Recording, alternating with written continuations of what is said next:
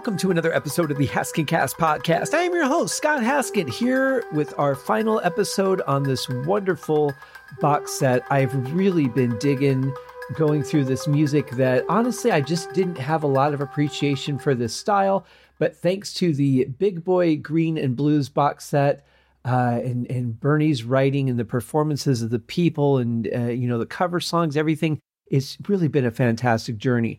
So where do we go from here? We've covered the uh, the two albums, the album of uh, alternate uh, you know takes and uh, unincluded tracks and alternate mixes and that, which brings us to the natural progression of a concert of this music. And this CD was recorded in February of 2003. So we're talking just over 20 years ago. And uh, that's a hell of a long time.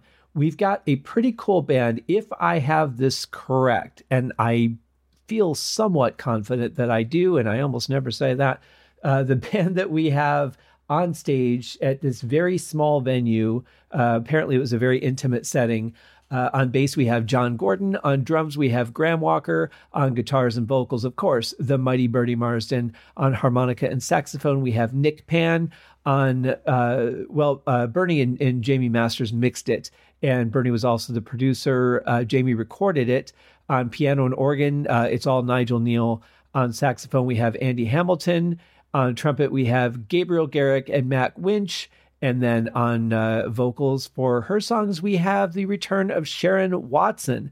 So it's a pretty cool lineup, people that are very familiar with these tracks.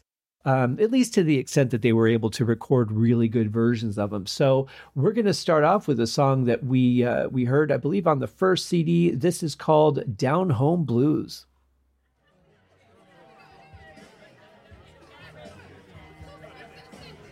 Good evening, everybody, and welcome to the Granary. Tonight we've some very special R&B for you. Please put your hands together for Bernie Marsden and his band.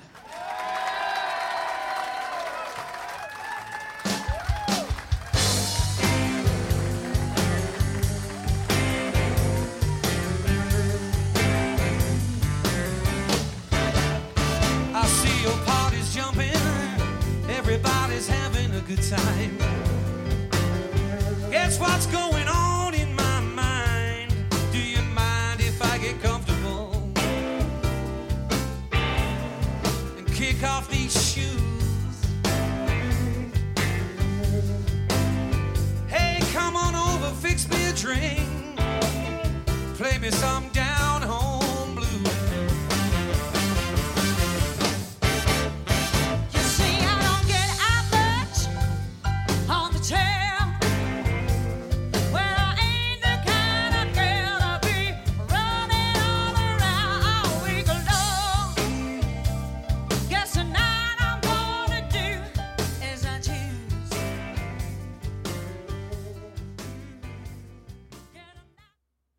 that's that's a great way to open a show uh, for sure.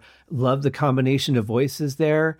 Uh, really nice mix. The only thing uh, I, I wish for is just a little bit more drums in the mix, just a thimbleful, um, just to give it a little more punch on the kick drum and a little more snap on this. But apart from that, I think everything else is mixed very well. The vocals sound great and out front. Um, the crowd noise at the end of the song is a little bit weird though, because the crowd seems like really far away. It's almost like they recorded this from the stage without any uh, ambient mics or, or anything um, picking up the crowd, which is very possible. Uh, it, it, very likely, if they knew they were recording it, was probably done through the board uh, anyway, so those mics wouldn't uh, necessarily be picking up the crowd, especially if there was like a dance floor. So there would be room between the stage and uh, the patrons but in any case, yeah, a pretty pretty good song. A really good job to get everybody in the mood for what's to come. And um, yeah, I, am pleased with that as an opener track. Uh, the next song that they did was called "I'm Tore Down." Uh, oh, and I have to make a correction. Uh, Down Home Blues was actually on disc two, not disc one.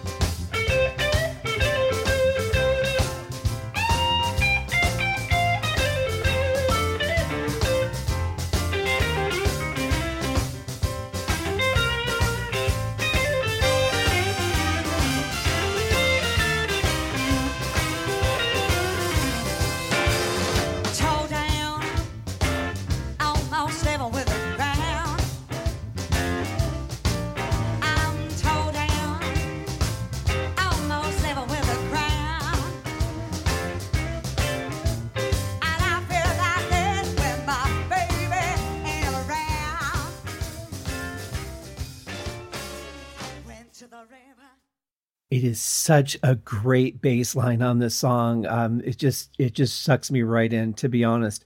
Um, this one's another cool one. Really good energy. Uh, really like the sound of the band live. Everybody seems to be performing in top form. Um, I did think that the guitars were a little bit louder on this one. Um, you know, obviously you want to feature Bernie. It's his band. He's the soloist for a lot of it, but um, they just seem to be over the top uh, a little too much in volume for me. But uh, you know, for for a live mix, this is uh, this is really good. Again, um, whether this was multi-tracked off of the board, that would be my guess. That would be the way to record. And even you know, back in the early 2000s, they should have been doing that doing it that way. I mean, we've got board mixes from the 70s.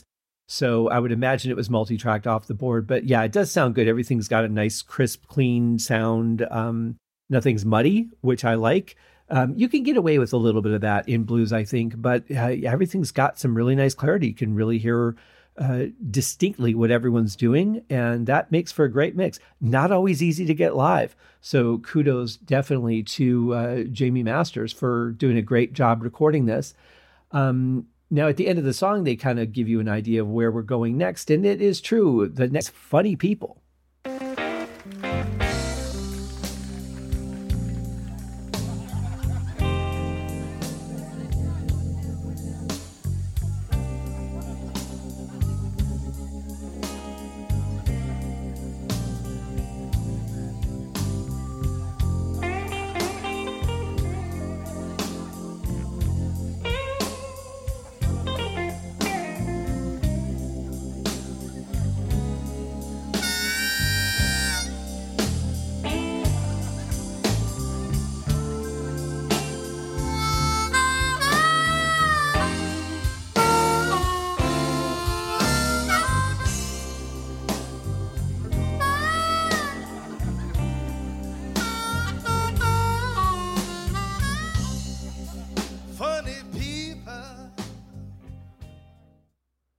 So that was an excellent song and featuring uh, Michael Roach.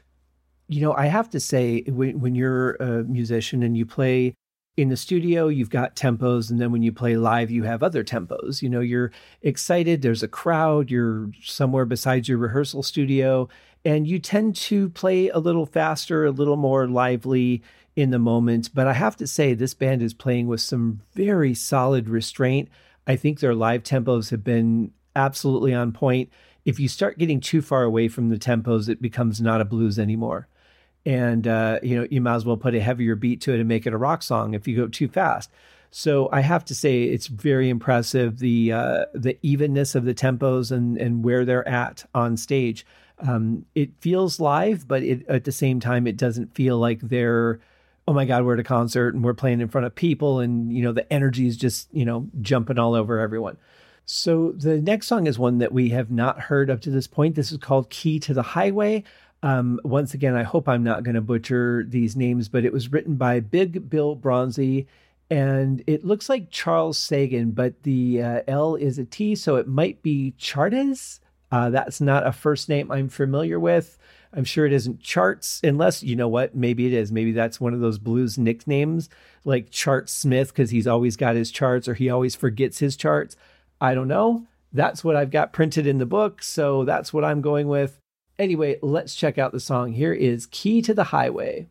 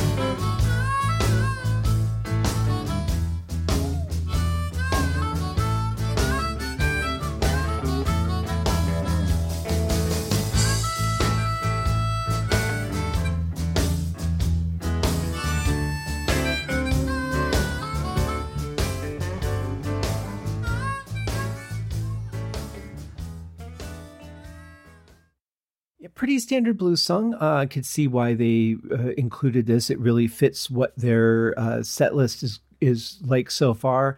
Um, Interesting though, when when the vocals kick in, and we didn't get there in the opening sample, but when the vocals kick in, the melody line is kind of unexpected, and I like that. I like that was something uh, different because I was already, you know, like five five six bars and I was like, okay, here's how the verse is going to go, and it didn't, and and that was a very nice surprise.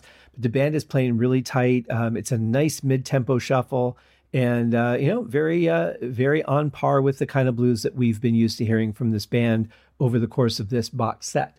Um, our next song is one that's a little more familiar, and it is called Loved Another Woman. And this is again by Peter Green. And uh, I think Sharon Watson's going to sing this one.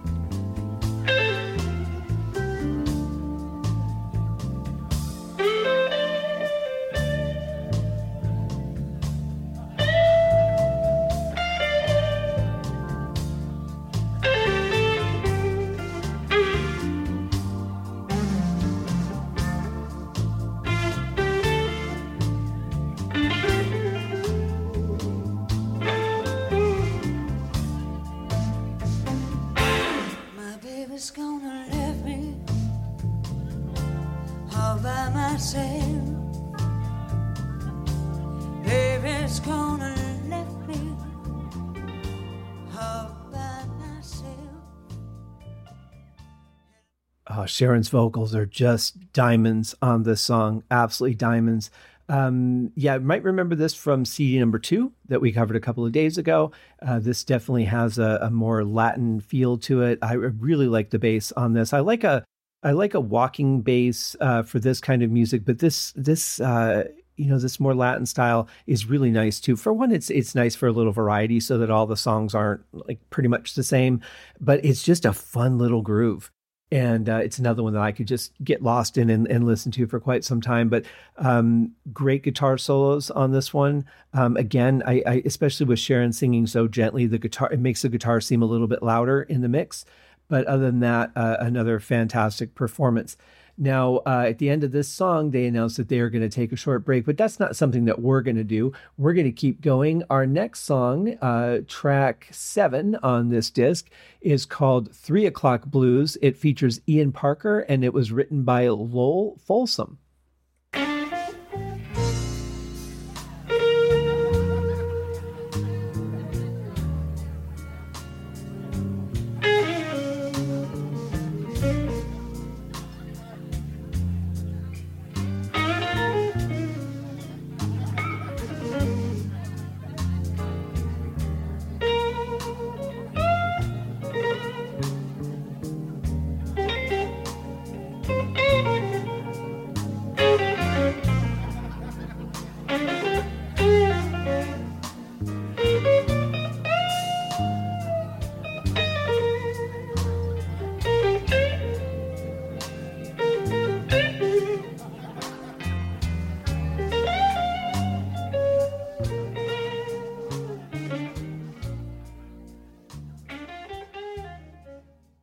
So that was Three O'Clock Blues featuring Ian Parker on guitar. A little bit of comedy in the middle of the song as uh, as he was being announced. Uh, yeah, a pretty good song. You know, just another great blues jam. Lots of solo opportunities for everybody. Um, really nice uh, brass in there as well. Uh, there's a couple of livelier parts where the drums kick in a little bit more when the drummer switches over to the ride cymbal and uh, a little bit livelier, but pretty much sticking to the script of the uh, framework of the song. Nothing getting too crazy, no big changes in tempo or time signature or anything like that. Um, but it did it did get a little heavier at uh, a couple of points, which was nice um, yeah, pretty good song, I would say. Uh, again, this is uh, one that we might um, say, you know, I could see why they would do it. It really fits along with what they were doing. And um, speaking of songs that fit with what they're doing, that you might remember this one from CD number two. This is called Man or Mouse.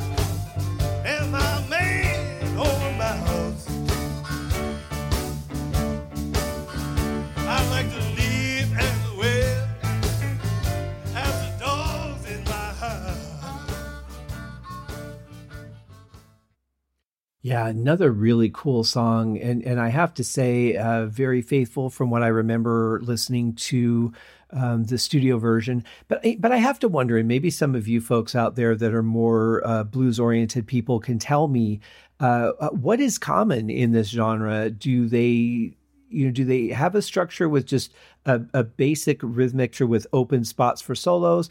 Are the solos pretty close uh, typically to the original song? Is it performed like a, a rock song would be? Um, how's it done? Is it uh, really just kind of open free form or you know, or or really more um, structured. I would be very curious to know as far as the solos go because the music beds seem to be about the same or very similar. So um, they're really just supportive of vocals and solos. So it's really it, it, it's interesting how this genre seems to work. Uh, but I'd be curious to know a little more on the specifics, especially when it comes to performing live. I, I'm, I'm curious. So anyone who can fill me in, feel free to write me at scott at scotthaskin.com or um, you know on if you see a uh, post for the episode on the socials you can comment on that. Either way i would love to know. So that uh, that is man or mouse. That takes us to our next song place in my heart. This is another one from cd number two. This one's going to be featuring sharon watson again you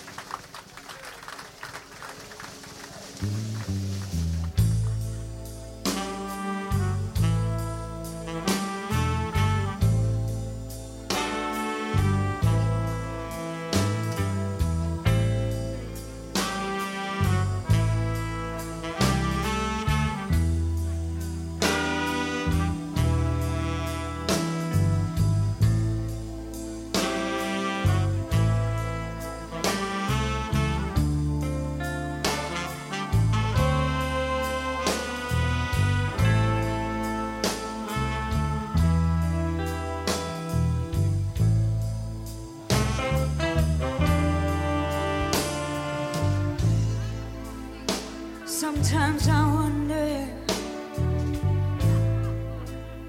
what am I gonna do?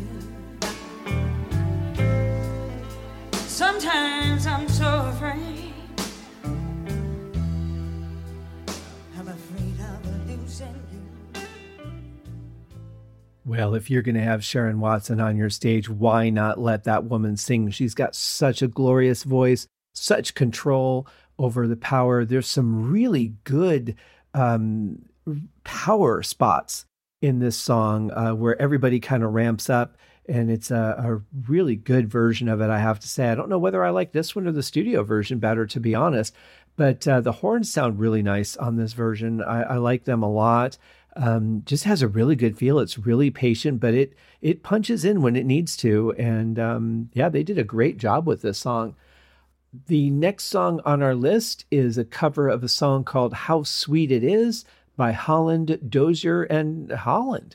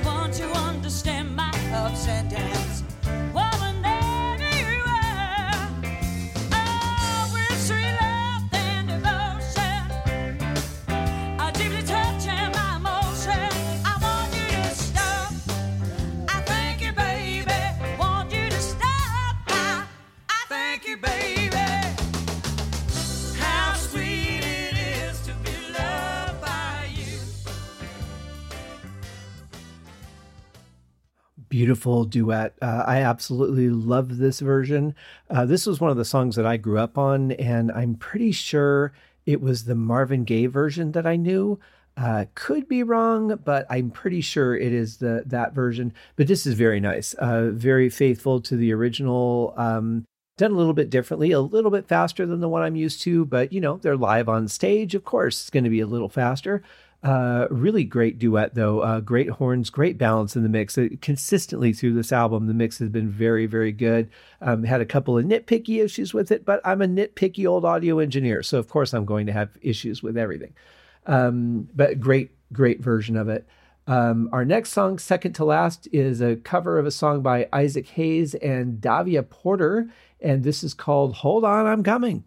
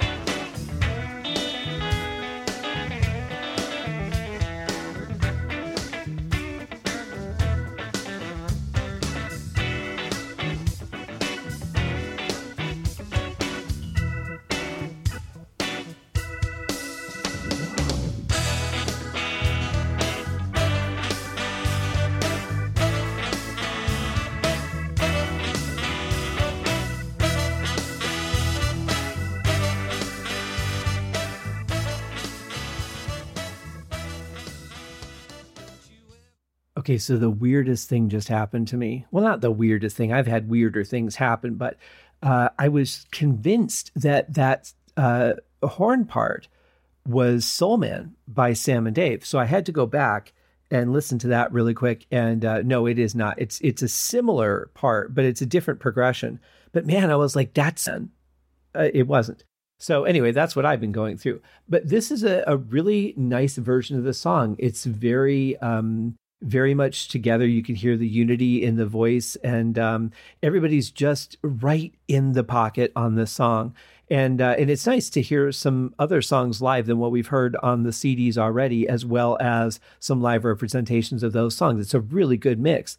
And uh, yeah, I, I really dig this. I'm not a big fan of listening to live music. And the reason is for those of you who uh, haven't listened to the show before when I've talked about it, um, mainly for for live music to me the the charm is being there in the moment with the band. They can the jams can go wherever the jams go. The energy the tempo it all makes sense when you're there. When you're listening to it after the fact songs might sound too fast or too slow or out of context because you're not there. You don't understand why the song is going on for seven and a half minutes when it's a two minute song.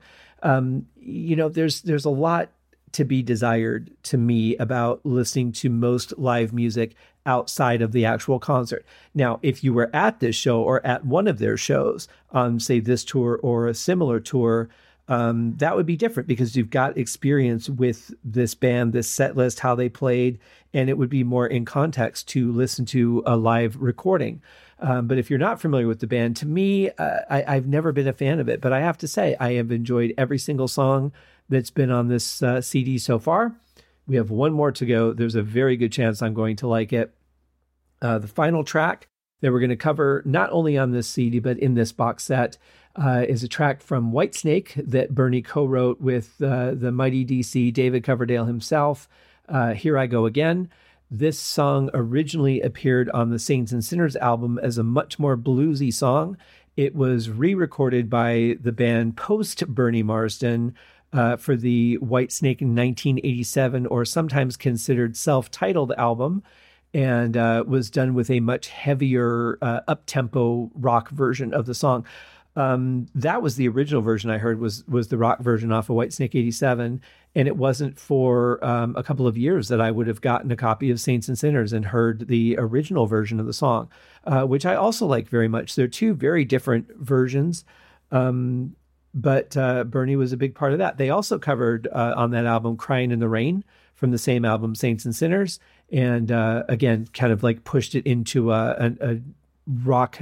I don't even want to say it's a ballad because it, it's it's really not. It's uh, just a heavier version of the uh, the song that was on uh, Saints and Sinners.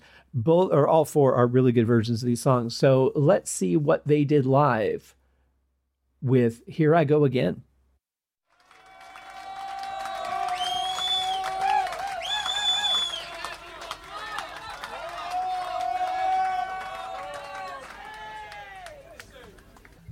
Kind of close to my heart, I suppose.